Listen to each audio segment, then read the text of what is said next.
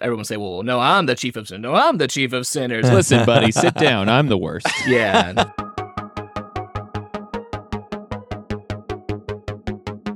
Well, hello, everyone, and welcome to the Bible Geeks Weekly Podcast. This is episode 173. I'm Brian Sheely. I'm Ryan Joy. And thanks so much, everyone, for tuning in to our very first guest episode for a guest that is absolutely not related to us at all.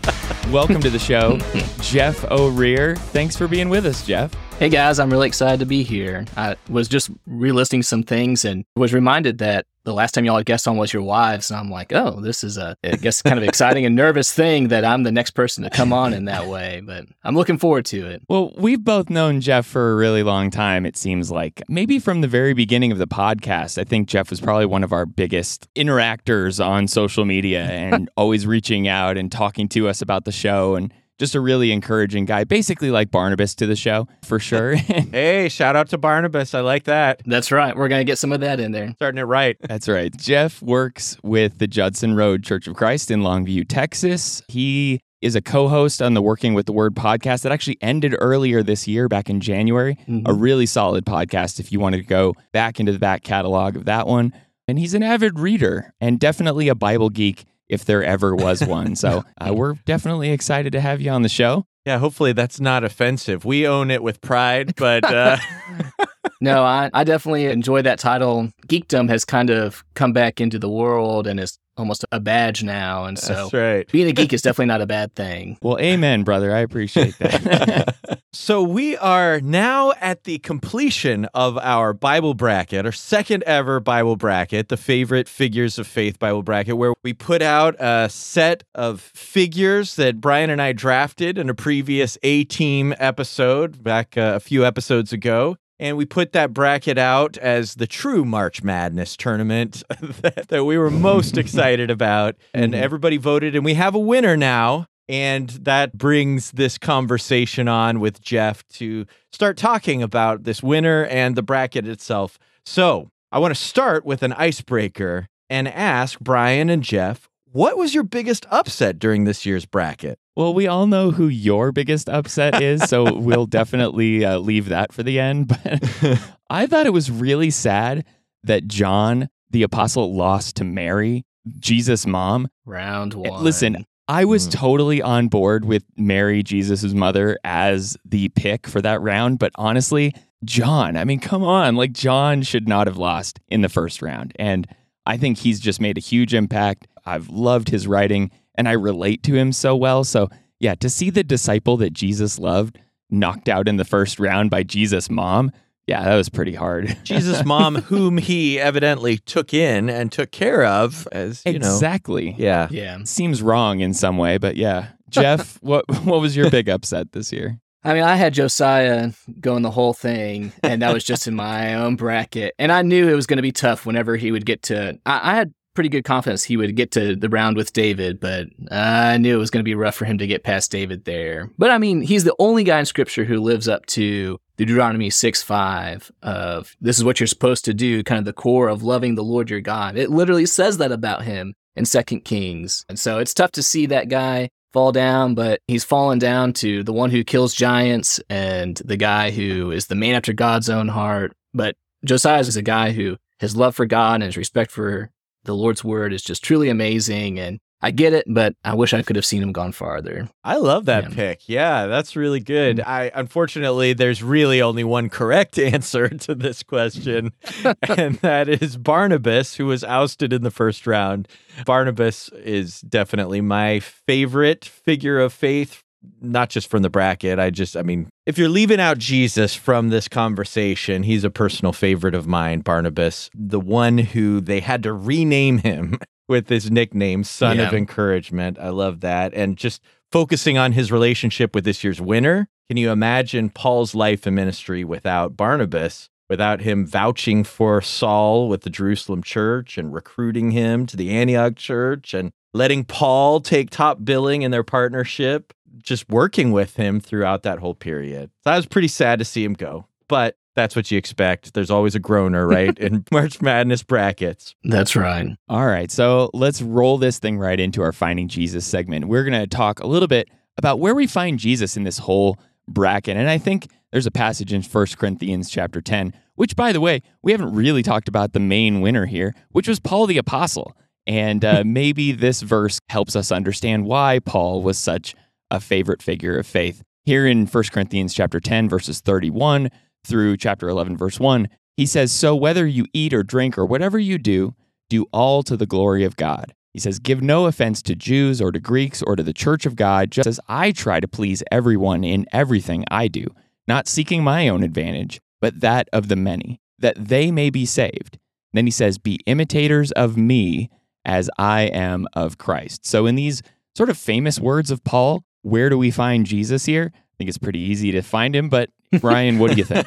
yeah, I see what you did there. It's a very clever choice to have us find Jesus in this passage where Paul says, to be imitators of him as he is of Christ. I love this. This is a central goal of his life to, as he says in Galatians 2, to to die to himself and let Christ live in him. And so mm-hmm. I think this is perfect. I think that the way he prioritizes the many here, he wants to save the many. It, that's not just a reference to uh, Gene Roddenberry character Spock, you know, wanting to prioritize the many, but rather it makes me think most of all to Jesus, the way that he says, "Even the Son of Man did not come to be served, but to serve and to give his life as a ransom for many." So Paul is mm-hmm. absolutely an example that we can find Jesus in as we look at his life and his writings. Yeah, I don't know if I'm allowed to leave First Corinthians, but fully allowed. Yes. All right, I'm, I'm going to jump over to Philippians for a little bit and thinking about kind of this imitation and even the talk about really an idea of humility and looking out for others. Maybe think of some things that Paul writes to the Philippians. It seems like they needed you know, lots of good things written to them, lots of encouraging things, but they needed some help in the humility department. It seems, particularly talked about in the beginning of chapter two. And Paul uses kind of his relationship with them as an example. He's not someone who's going to put himself before other people. He's always going to be looking for ways to honor others, respect others. He even in chapter two of Philippians uses an example of Timothy and Epaphroditus with that. But obviously, humility is best characterized not in Paul or Timothy or Epaphroditus, but in Jesus. So any of these things that Paul would want the Philippians to be doing, he's not just going to say, Hey, I'm Paul. I'm like the guy, Paul. he's going to always point people to, to Jesus himself. And just that great verse there in Philippians 2 and verse 5 have this mind among yourselves, which is yours in Christ Jesus. And if, you know, they really want to be humble people, if they want to be people who are really honoring Paul, they need to have not just, Hey, let's be like Paul, but let's be like Jesus kind of thoughts in there. I think that's one of the great reasons why Paul is such a great figure of faith and a favorite one among a lot of people is that he was humble and he could have very easily pointed at himself, like you said, and just made it all about him. But he was yeah. always deflecting and he was always pointing it to Jesus, who obviously is the ultimate source of our attention. So he realized mm-hmm. his place, which when you find somebody like that, that's refreshing in the world. And I'm sure that's why a lot of people connected with someone like Paul. Yeah and an ironic winner of the bracket since he always was saying, I am the least of the apostles. I'm not fit to be called an apostle. I'm nobody. Yeah. But because Christ loved me, that I can boast in. So that's the verse that I called out to in 1 Corinthians 15, verse 9, as an asterisk to the bottom of the Bible bracket. Uh, you know, because yeah. he probably would not agree that he had won. But accept the trophy, dude. You won the Bible bracket. So there you um, go. Let's move on here to our second segment here on the episode, and that is Hello, my name is. Hello.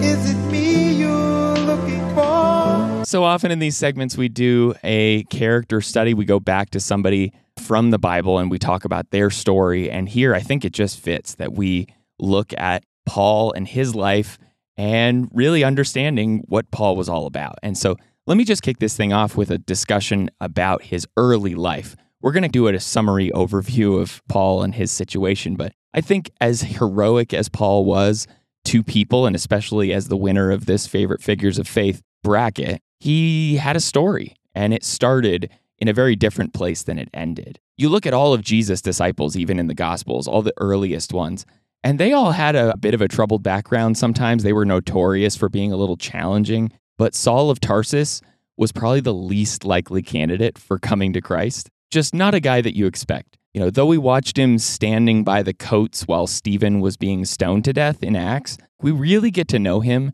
by the things that he starts to say about his own story. And I love this about Paul that he uses his opportunities many times to tell the story of where he came from. And I think that's actually a great tool in evangelism to just talk about your own story. But Paul really goes in in Acts 22, verse 3 through 5. He starts talking about how he was a Jew born in Tarsus in Cilicia, brought up in this city, educated at the feet of Gamaliel, according to the strict manner of the law of our fathers, being zealous for God, as all of you are this day, he says, I persecuted this way to death, binding and delivering to prison both men and women, as the high priest and the whole council of elders can bear me witness.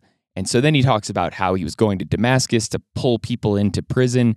And man, he was doing everything he could to destroy the church, but he was doing it in a good conscience. In Acts 23, verse 1, he actually goes on to talk about how everything he did back then has been done up to this very moment in good conscience. And so, you know, I don't know if you could be more misguided or more opposed to Christ's mission than Saul of Tarsus was, but it also makes you, I think, really appreciate where he eventually wound up and where he got to in his life after seeing where he came from. Absolutely. How he goes from that step of being someone who's completely opposed to Jesus to being someone who, when we first read of that account in Acts chapter 9, I'm angry with anybody who's following Jesus to I'm going to preach about Jesus. I mean, if I was in Damascus, I too would have been confused about Saul coming into town, and I would not have expected to hear that message at the end of all of that. But it's just amazing to see how Luke records that for us, and then how, you know, by the Spirit, Luke records it again two other times when Paul uses that story himself to talk about his conversion when he's speaking to that crowd of Jews in Acts 22 and speaking before Agrippa in Acts 26. So obviously, it seems like something that was worth recounting and talking about. And, like you said, I think that's something we can learn from to see it doesn't need to just be when we're talking with people, you need to do this, you need to do this. There'll be times that we can say, this is what I've done, and this is what's happened in my life, and this is why I think this is valuable for you. Oh, yeah. But just seeing how conversion mm-hmm. is such a radical thing. And I think that's something that, you know, you can see it in Paul. You look at somebody like the Thessalonians, they turned to God from idols. You think about some people like, oh, that's, they had a radical conversion. But I think really for all of us, we need to try to think about it in that way and seeing that we're moving from opposing God to serving God. And that really is something that happens after we spend time getting to know Jesus through his word. Again, just the fact that he goes from breathing threats against Christians at the beginning of Acts chapter 9 to maybe breathing isn't the right idea, but to parallel the words there, but he's preaching about Jesus Oh, yeah. through the middle of that chapter.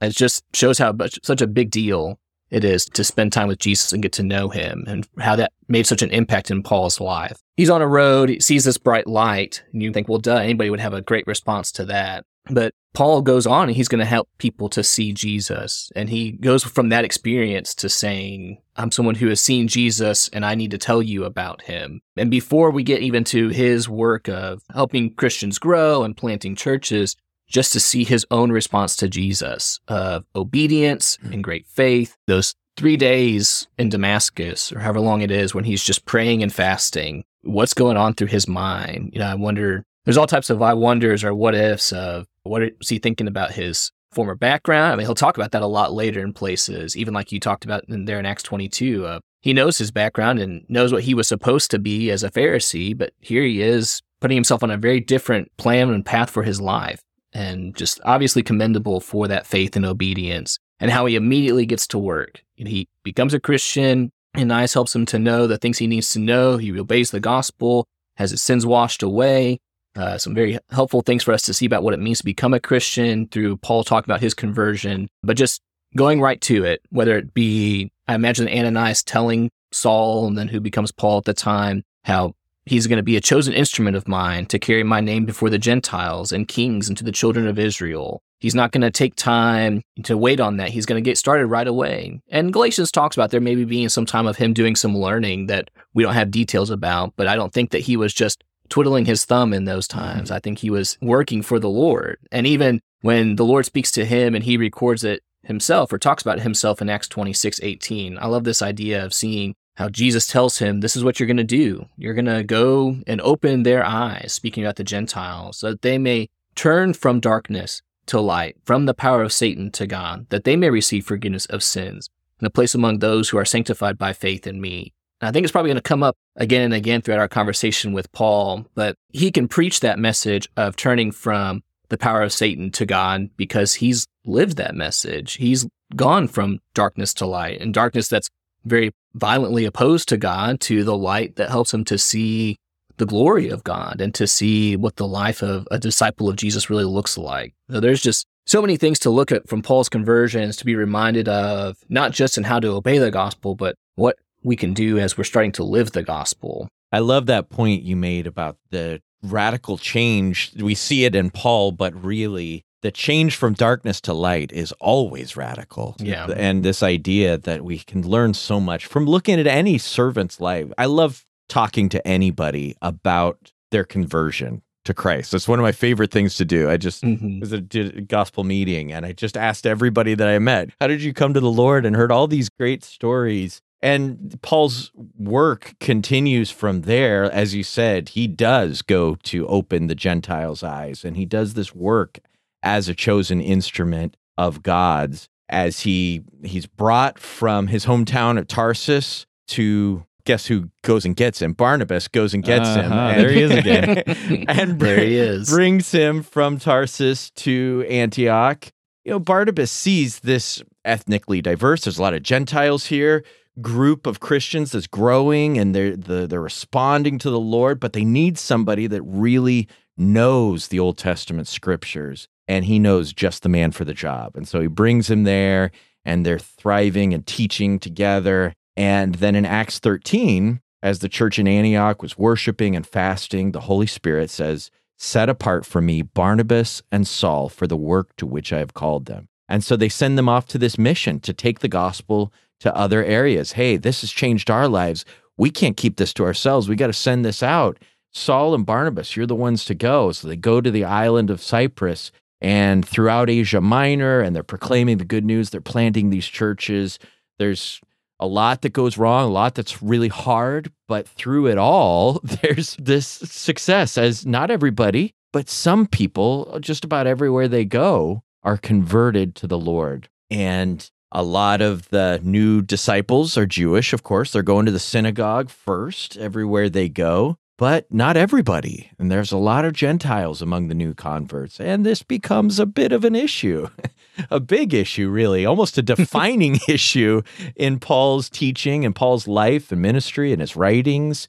Because this is something you don't do. You don't associate with Gentiles. You don't, there's us and there's them, and they're not following the Sabbath laws. They're not following the kosher eating laws. They're not doing these things. And so Paul keeps dealing with this over and over. Acts 15 becomes kind of a major point in that particular story as a big group of disciples come to Jerusalem, but it doesn't put the issue to rest. It keeps coming up. And so Paul goes throughout the world teaching the gospel, converting not only Jews, but again, converting a lot of Gentiles, and then teaching these Jews and Gentiles to live together in unity as God's family. And Luke records three missionary journeys of Paul. He ends the book of Acts with Paul preaching under house arrest in Rome as he awaits trial before Caesar. And the story obviously continues from there. We read a lot about Paul from Paul's own writings, as he wrote nearly half the books of the New Testament. And some of his later books seem to suggest he was released from that imprisonment. He kept preaching elsewhere.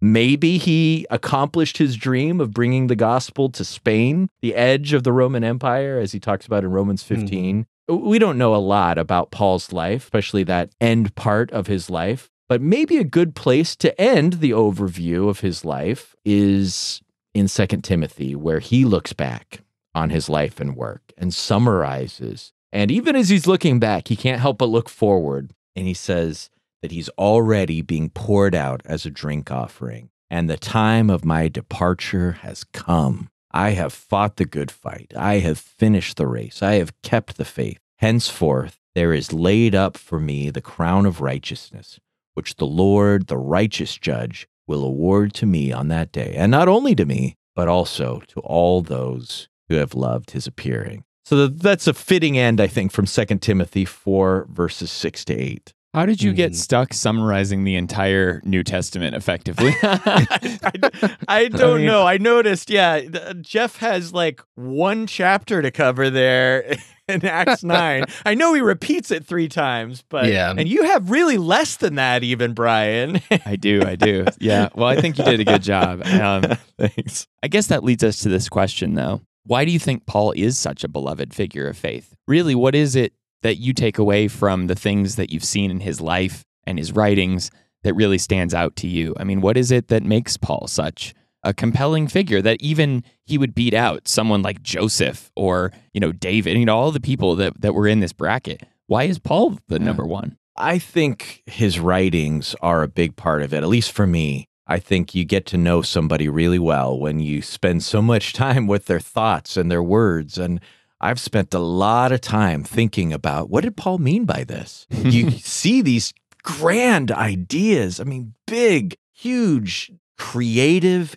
interesting, challenging ideas, these pictures that he gives in his writings. And you just can't help but appreciate that this man, through the Holy Spirit, sat down and wrote these things. I think if we only had one of these 13 letters, we would still love him. He might have still won a tournament like this. If we only had Ephesians, if we only had Romans or Philippians, wow, th- there's still so much power in each one of those. And we would know what he thought about the world, what he thought about the cross, what his life had become. But I just think about his writings are so powerful. I think if I think about a takeaway, I have to say two takeaways from his writings. One is how much God loves me. The mm-hmm. way he captures it in Ephesians 3, the height, the depth, the width of his love. Romans 8, of course, famously just captures the beauty, the power of God's love. Nothing can separate you from God's love. And then the second thing, I'd say how much is required of me whenever I decide to follow Christ. And that this is a true life change. This is everything. My first public reading in a church service was from Romans 12 as like a 13 year old kid. And I just, I remember I had this little NIV Bible and I just memorized Romans 12 as I read it over and over again. You know, you're so nervous. And boy, it stuck with me. I'm sometimes thankful that that's the, that's the passage I started with. Then, like 16 or 17 year old, uh, it was my first sermon because I discovered it again, and it was like, wow, this is what it means to be a Christian, to be a living sacrifice, to have your mind completely transformed and renewed by this teaching, and to love with sincerity, and to hate what's evil, and to hold on to what's good, and just the power of that chapter really has been life changer just in itself. That one chapter for me to understand what it means to be a disciple. And so i'll just grab onto those ideas jeff what about you? Why do you think paul is such a beloved figure of faith? What do you take from paul? I think a lot of people can relate to Paul. If you're going to be in like a First Timothy class, you're going to be in First Timothy chapter one, and he makes that statement, "I'm the chief of sinners," and then you kind of get like this mm. group might say discussion, but kind of almost more of just like a blow up of everyone say, "Well, no, I'm the chief of sinners. No, I'm the chief of sinners." Listen, buddy, sit down. I'm the worst. yeah, because we all just, I think we all can connect to that in some way. There's lots of people, myself included, who reflect on the past and think, "Man, I don't deserve." what I have at all, but I thank God for it every day. And, and when we've been shown the impact of the servant who came to give his life as a ransom for us, it just makes it so much more relevant and say that, yeah, I know Paul makes that point. I get from his background why he makes that point, but I also see what Paul is pointing to that we would use our stories like Paul does to close out that section of just the idea of if Jesus can save me, he can save you too. I mean, when you think about some of the earliest disciples, you've got people like Paul who was killing Christians. You've got Acts 2, the people who were probably responsible for putting Jesus on the cross himself. And if those people can become Christians, then, you know, I think that any of us are seeing that place of there's no barrier there that if we're willing to put our faith in the Lord and trust in his promises and look to follow his ways and let him be king, then only we ourselves can stand in the way in that. Uh, just thinking of how Paul says it to Timothy I receive mercy for this reason, that in me, as the foremost, Jesus Christ might display his perfect patience as an example to those who were to believe in him for eternal life. If I can be saved, you can be saved. And it's not again about Paul pointing to himself and saying, I'm so bad. Paul uses that statement to point to this is how amazing and loving and patient Jesus is. So while we do a lot of time fighting with Paul about who's the chiefest of sinners, we probably need to be make sure we're spending our time focusing and putting our eyes on Jesus, where Paul wants us to have our eyes in the first place. And I think if I had to take away, I've heard somebody talk about how Paul will talk about other people. When you look through the epistles, he loves to lift up people and build people up. That just makes me think, man, what was Barnabas like if he was the son of encouragement? Because I can read Paul and I can see all the things that he says to encourage people. Barnabas must have been like overboard in a good way, of course. But all the things that Paul does to lift people up, to show love to people, to encourage people. You know what he doesn't do? He doesn't badmouth the guys who threw stones at him in Lystra, which I imagine is probably a hard thing to do. I imagine you remember those guys and you know, some of them being from that part in Asia Minor, maybe not necessarily the guys that he grew up with, but all the Pharisees who turn on him, all the Jews who cause him so much anguish and turmoil, anybody who's wronged him in the past. I mean, there'll be times where Paul will call out people when needed. You think about Hymenaeus, Alexander, Demas, people like that who are living in sin or opposing God. And so Paul has some things to say about that. But Paul is a beautiful example of not grumbling, of not holding a grudge, that I think that a lot of people could learn from and take. I don't know if you've ever been this person. I know I've been this person too many times of being a conversation and someone's name gets brought up. And all I can think about is, man, there was one time seven years ago, that guy, he didn't open a door for her. He was rude or didn't say something, blah, blah, blah. And that's like all you remember. And then 20 years later, you hear his name again. You still think about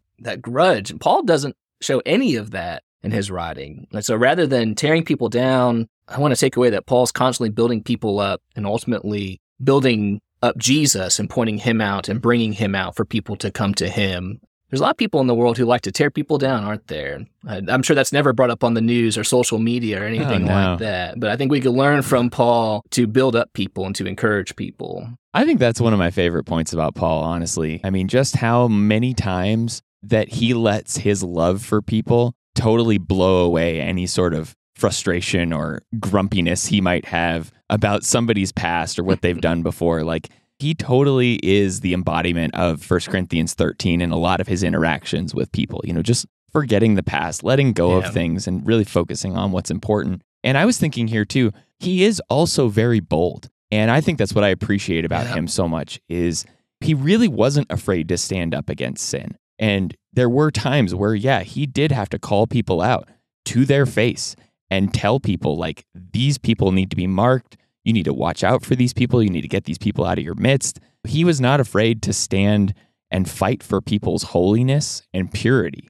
And even to the point where he Mhm. calls out another apostle face to face for his hypocrisy. He gets onto the Galatians for their backsliding and the Corinthians for their divisiveness. Like he is not afraid to come with a rod. He really does kind of remind me of a father in some way. You know, that he really looks at himself as being this sort of leader among people. Not that he's self important in any way, but like he sees that he has the responsibility to come in there and do the hard thing, have the tough conversations. And he is an ambassador Yeah. he never lost sight of that. He never lost that idea that he was pointing people back to Jesus. And so it was always about Jesus, like we've been saying constantly on this episode. He was bold. He came in there and said what needed to be said. And at the same time, like Jeff said, I think he was so careful and so loving and really chose his moments well. And so what I take away from Paul's example here is that boldness isn't brashness. It's not like a bull in a china shop.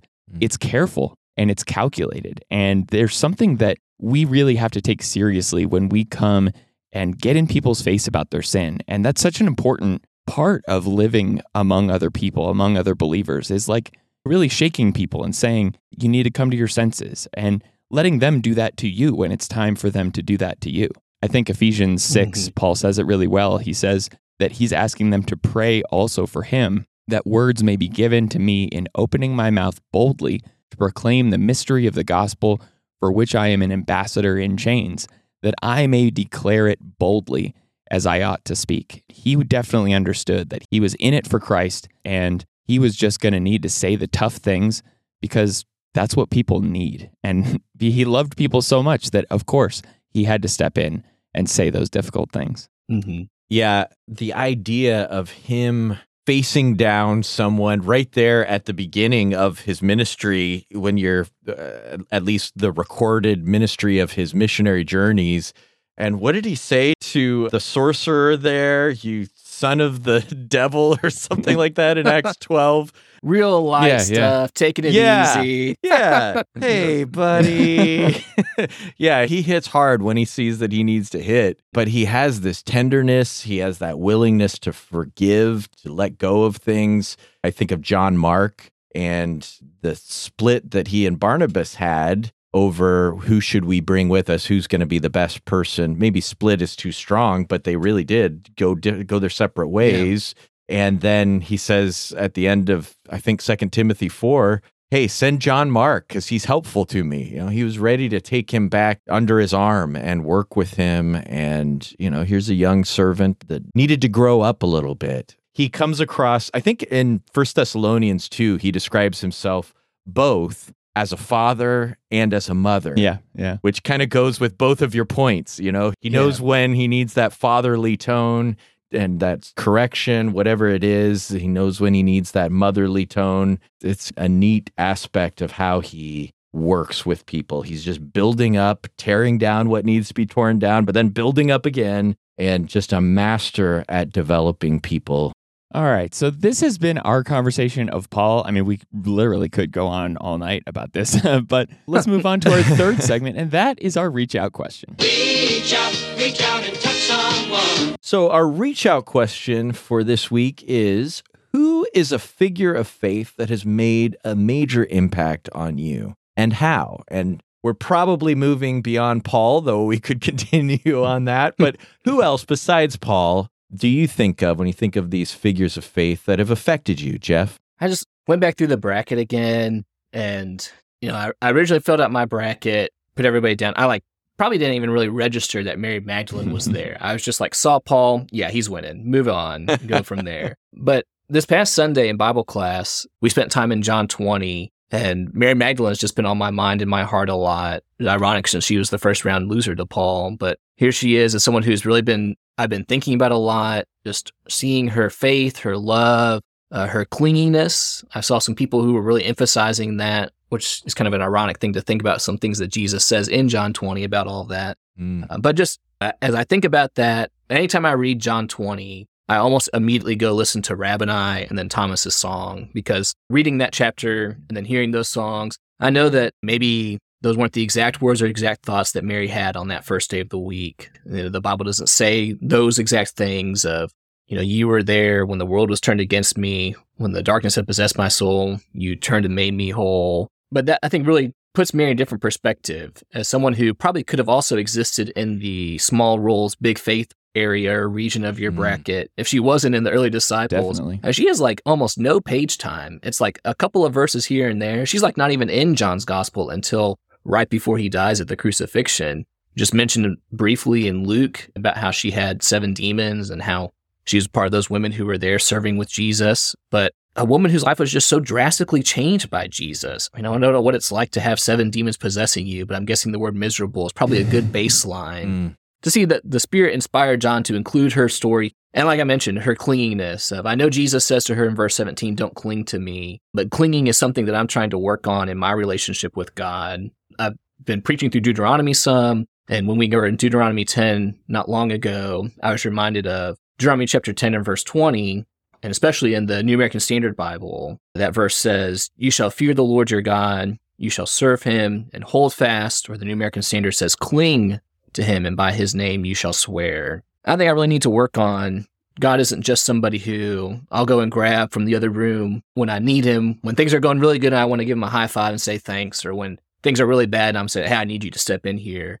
But just the thought of every moment of every day, I need him to be right here with me, along with me. And just thinking about somebody who we're being told that by Moses or even being shown that by Mary. Again, I know that Jesus tells her don't cling and there's other things you need to go do, but that's a picture that's stuck in my mind, at least for right now, and hopefully it'll be stuck in my mind for a while of thinking this is the type of relationship I need to have with the Lord as, as I'm one of his disciples, of just wanting to be close to him and having that type of faith and love that she does. That's so cool. I, Mary was definitely a, a top one in our family as well. I picked Daniel as my favorite person on the bracket. Um, not that I thought he would win everything, but I was really surprised, by the way, that Daniel got knocked out as quickly as he did. I mean, yeah, he was going against Moses, so that's probably part of it. But from my youngest age, thinking about his story, obviously it resonates with a lot of little kids. You know, as you really start to grow up and see Daniel and maybe the depth of his experience, he was just a committed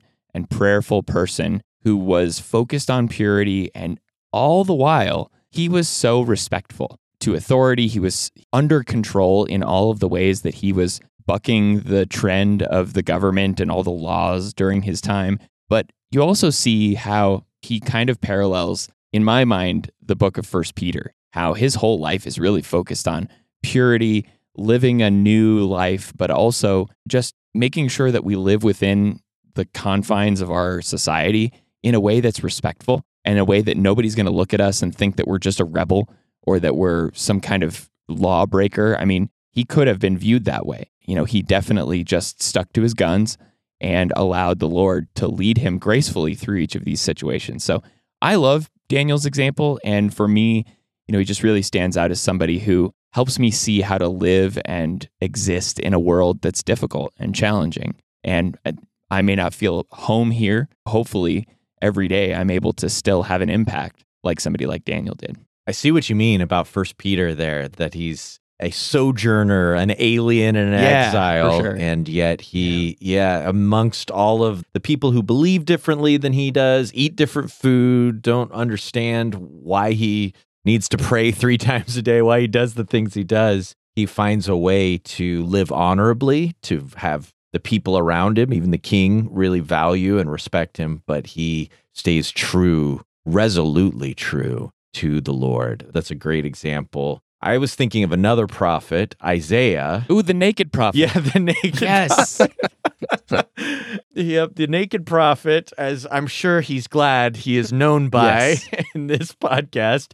Uh, he was ousted in the first round to Paul's eventual challenger in the championship matchup, Joseph. He wrote just the most beautiful words. I I just can't imagine my life without having read Isaiah. It's like my thoughts about Paul. It's just these words have been my way of knowing these people and I understand of course the Holy Spirit is guiding them and and that God deserves all the glory, but I'm so thankful to God that he gave us prophets like this who have these gifts and this ability to share words that change just how you see everything. And Mhm. think about Isaiah 53. Think about Isaiah 55, Isaiah 1, Isaiah 2, Isaiah 6, Isaiah it's just should I skip a chapter really? I mean there's there's so many things in the book of Isaiah that is quoted more than anything else besides the Psalms in the New Testament. Clearly shaped people's understanding of the Messiah and of the gospel. I mean, you really find the whole gospel truth of the story in the Old Testament before you get there. I was just thinking about Isaiah 40 and like the way it ends. And I'm just going to read these verses and it'll tell you why I'm picking Isaiah. So it feels bad even just not reading the whole chapter. But verse 28 says, Have you not known? Have you not heard? The Lord is the everlasting God, the creator of the ends of the earth. He doesn't faint or grow weary. His understanding is unsearchable. He gives power to the faint, and to him who has no might, he increases strength. Even youth shall faint and be weary, and young men shall fall exhausted. But they who wait for the Lord shall renew their strength. They shall mount up with wings like eagles. They shall run and not be weary. They shall walk and not faint. So I love these picks. I love Daniel. I love Mary Magdalene. Mm. That's why I picked Isaiah's just these words, though your naked point is taken, Brian, as well. That's commitment. That's commitment to a point, to a walking, living parable you want to make. That's right. Yeah, so many great servants. I loved this whole exercise of going through and thinking about these figures of faith. And boy, we could have made at least a 64 name bracket if we wanted to have more rounds of this thing. Yeah, that would have been intense. and uh, everything has its end, and this bracket is over. Although we could have gone on longer, let us also wrap up this episode with our challenge for this week. I am ready to face any challenges that might be foolish enough to face me. Okay, so our challenge this week is to ask someone else about their favorite figure of faith.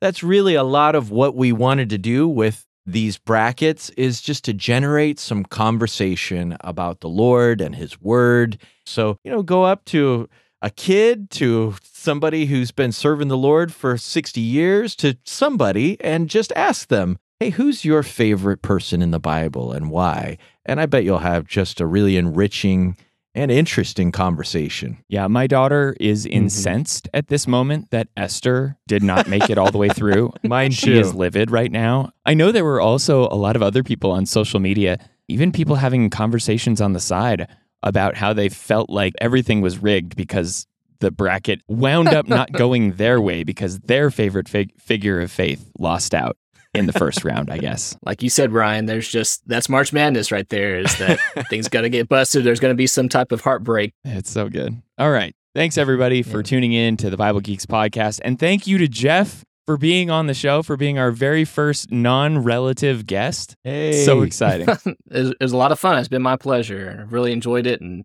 looking forward to the rest of the year with y'all. But looking forward to another bracket coming up, hopefully next year too. we should definitely do it. My mom was telling me today that uh, she's really looking forward to the villains bracket maybe at some point. So I oh, might have to do that. sounds So. Yeah. if folks want to find you, Jeff, online, where can they find you? Is there anything that you've got going on these days that people should tune in for? Nothing specific. I mean, you can always go check out Working with the Word. Judson Road has a YouTube page. That's where we update most of our stuff. You want to find out stuff about us? This is the online stuff. Then you can find me on most social media besides Twitter. I don't understand Twitter, so I just don't even Amen. try. but if you're ever in East Texas, swing by Longview sometime. We'd love to have you. All right, everyone. Thanks so much for tuning into the Bible Geeks podcast. You can find us on our website at BibleGeeks.fm. You can find show notes for this episode in your podcast player of choice or at BibleGeeks.fm slash 173.